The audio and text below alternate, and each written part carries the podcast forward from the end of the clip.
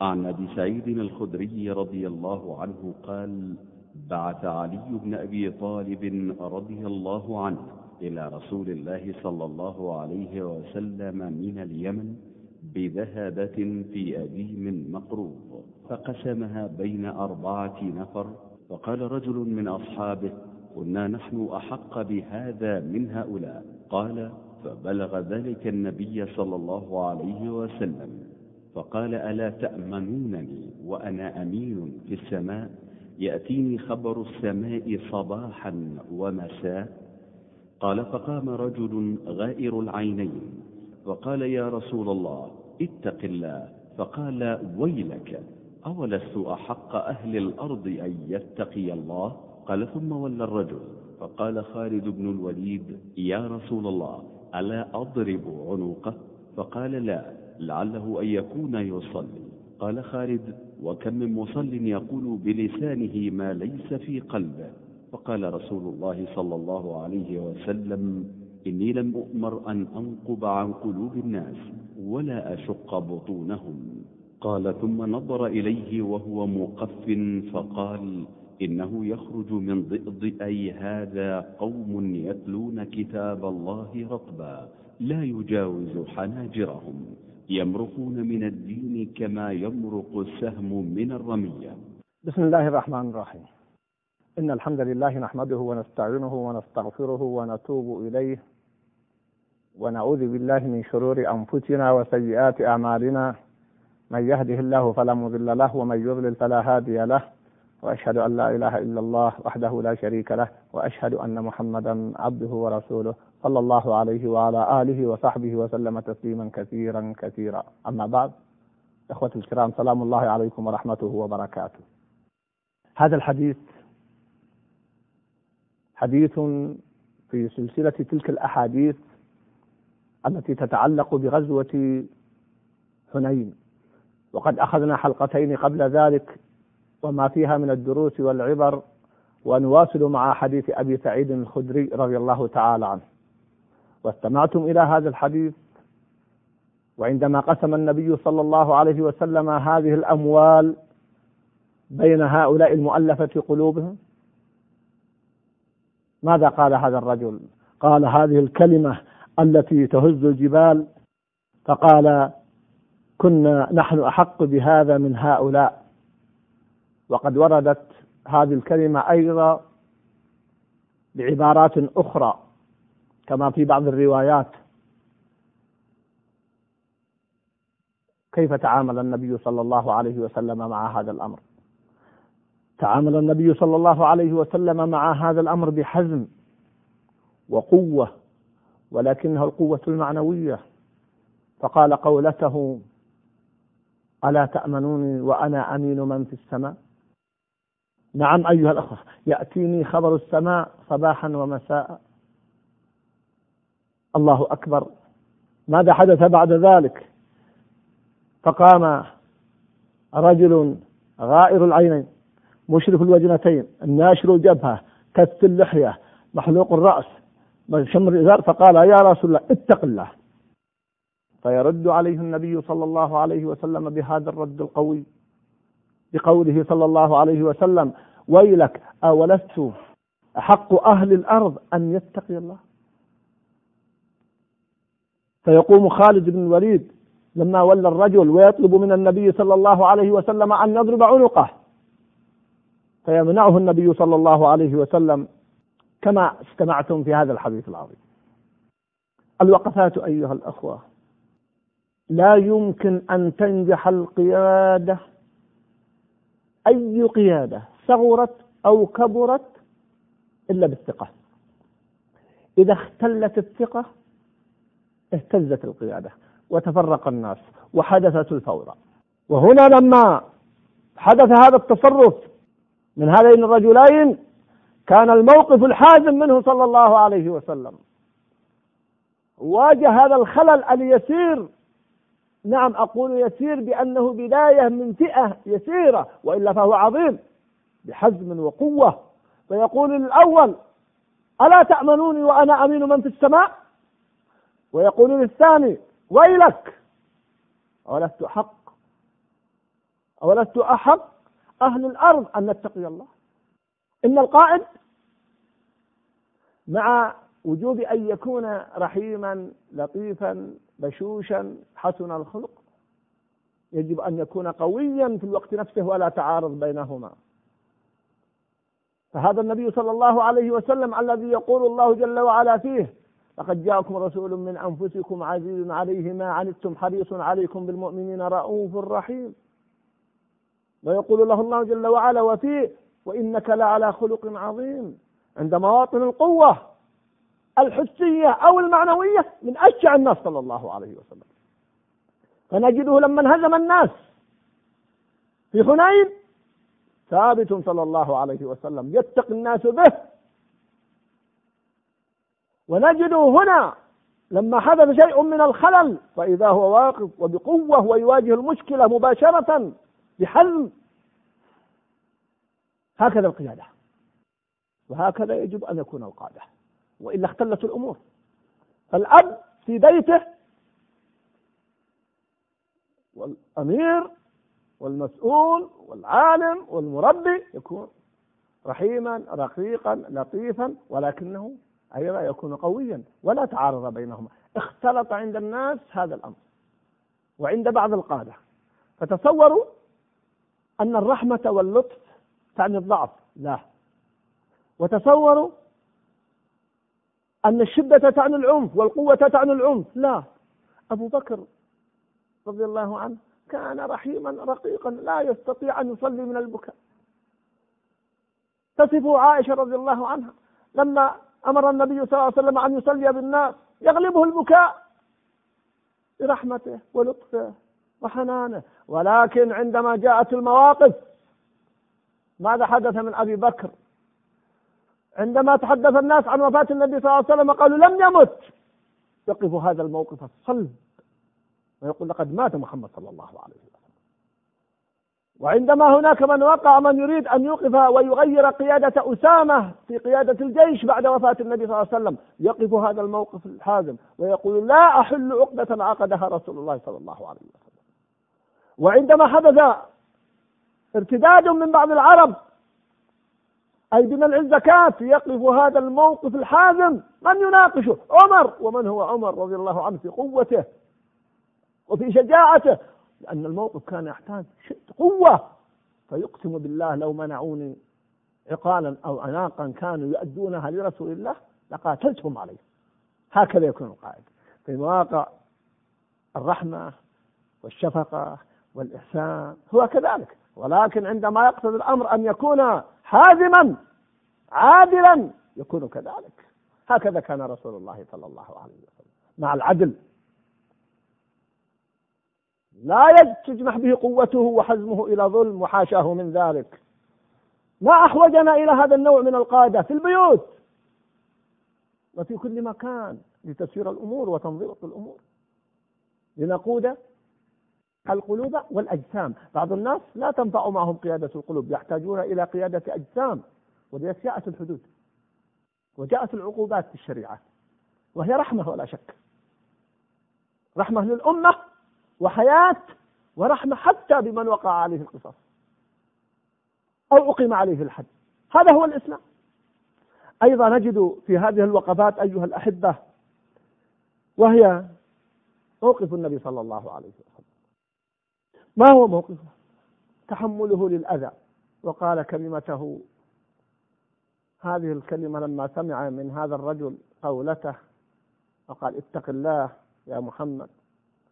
قال رحمة الله على أخي موسى لقد أوذي بأكثر من هذا فصبر. يا أيها الذين آمنوا لا تكونوا كالذين آذوا موسى فبرأه الله مما قالوا. وإذ قال موسى لقومه يا قوم لما تؤذونني وقد تعلمون أني رسول الله إليكم. نعم أوذي موسى فصبر وأوذي محمد صلى الله عليه وسلم وصبر وأوذي الأنبياء عليهم والرسل عليهم وعلى نبينا أفضل الصلاة والسلام فصبروا. فأقول أيها العالم أيها الداعية أيها القائد أيها المسؤول قد يأتيك أذى. وهذه سنة إلهية ألف لام ميم حسب الناس أن يتركوا أن يقولوا آمنا وهم لا يفتنون. أم حسبتم أن تدخلوا الجنة ولما يأتكم مثل الذين خلوا من قبلكم؟ مستهم البأساء والضراء وزلزلوا حتى يقول الرسول والذين آمنوا معه متى نصر الله؟ ألا إن نصر الله قريب. الأذى سنة إلهية. وأشد الناس بلاء الأنبياء ثم الأمثل فالأمثل كما قال النبي صلى الله عليه وسلم. فأيها العالم أيها الداعية أيها القائد أيها المسؤول هيئ نفسك للأذى بل أنت أيها الأب. بمقدار قيادتك وحزمك وضبطك لبيتك قد تنال الأذى حتى من بعض أولادك. فاصبر وتحمل. فقد أوذي محمد صلى الله عليه وسلم. كما قال النبي صلى الله عليه وسلم رحمة الله على أخي موسى أوذي بأكثر من هذا فالصبر أقول لك يا أخي الكريم صلى الله على محمد. فقد أوذي بأكثر من هذا. فصبر فاصبر وتحمل وواجه الأمر بحكمة وحزم وجد وإحسان.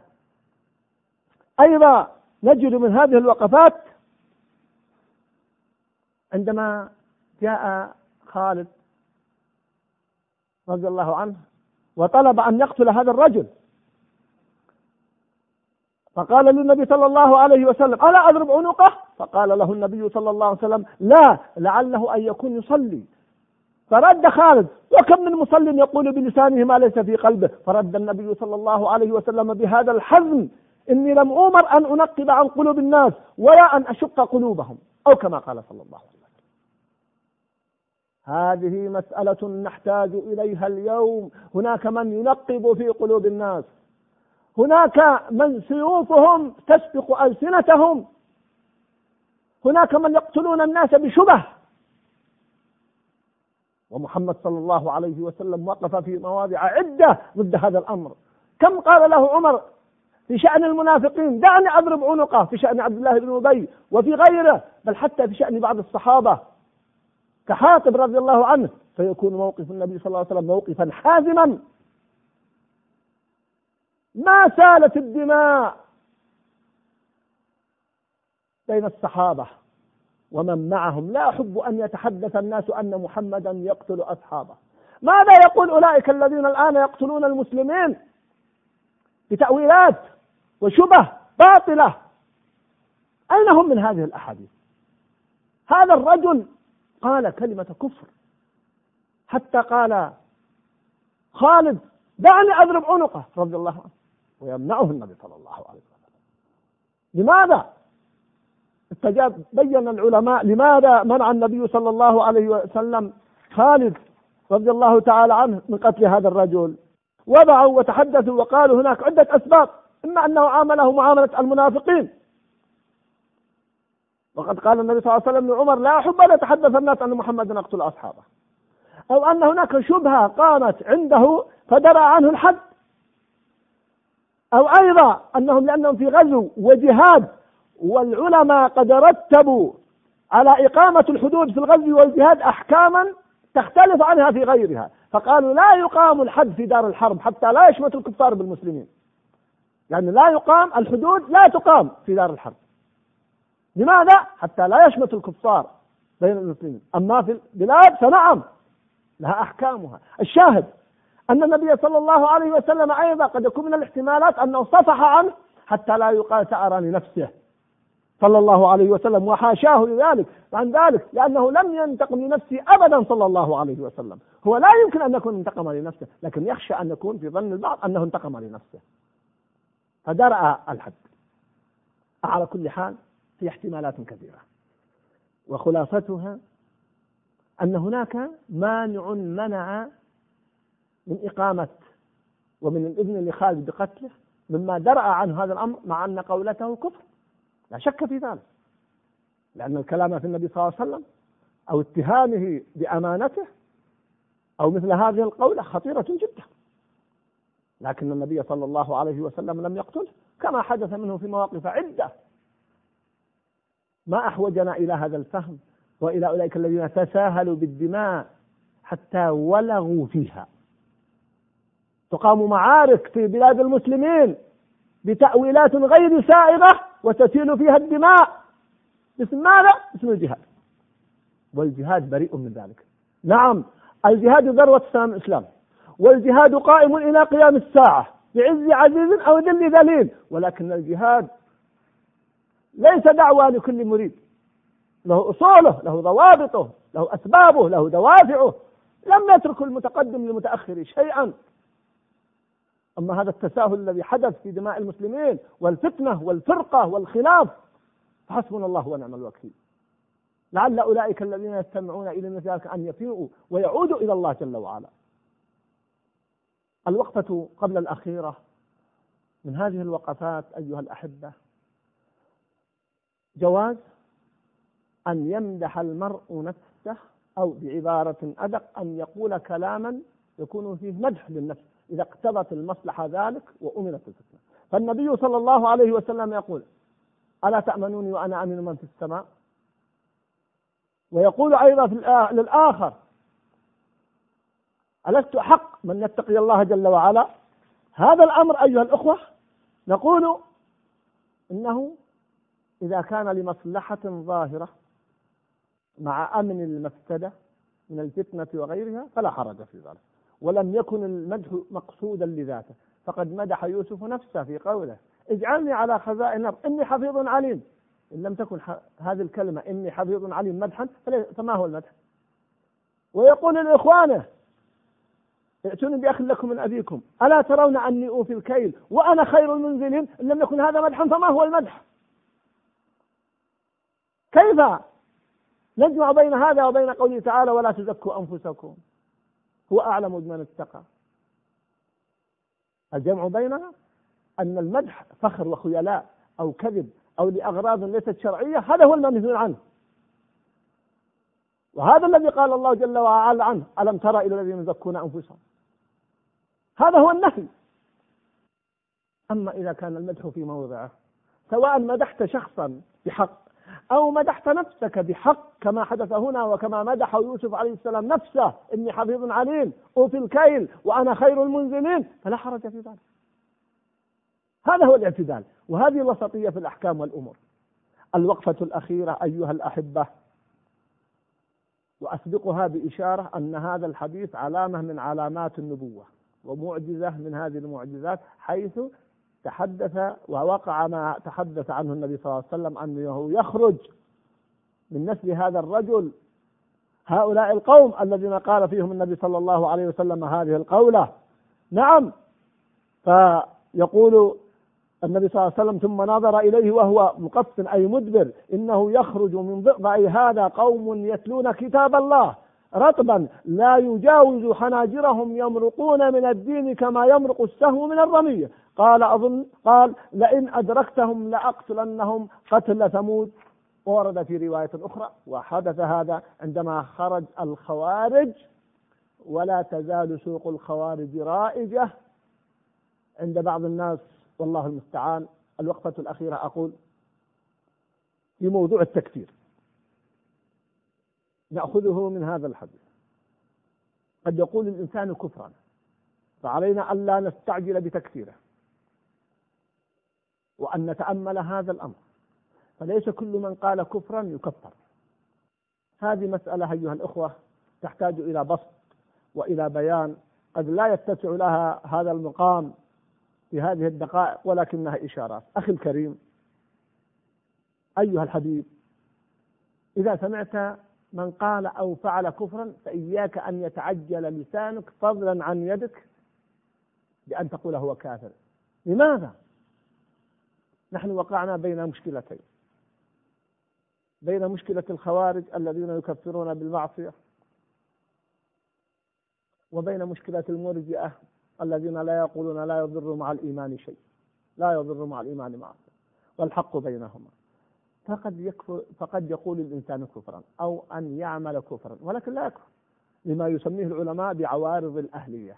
عوارض الأهلية التي نقول قد أجمع عليها العلماء أربعة وهي الجهل والتأول والخطأ والإكراه. فإذا وقع واحد منها فلا يكفر الشخص وإن قال كفرا. كما حدث ماذا؟ من عمار رضي الله عنه لما قال كلمة الكفر. إلا من أكره وقلبه مطمئن بالإيمان. كما حدث من حاطب على القول الصحيح في عوارض الأهلية. فلا نتعجل في تنزيل الأحكام والتكفير حكم شرعي له أهلهم العلماء والقضاة. هم الذين يعرفون هذه الأحكام وينزلونها على أصحابها. حتى لا نقع في من قال لأخيه يا كافر فقد باء بها به أحدهما ونعوذ بالله من ذلك. الحديث لا يتسع له هذا المقام. أسأل الله أن يوفق وأن يسدد وأن يحفظنا وإياكم. أقول قولي هذا والسلام عليكم ورحمة الله وبركاته.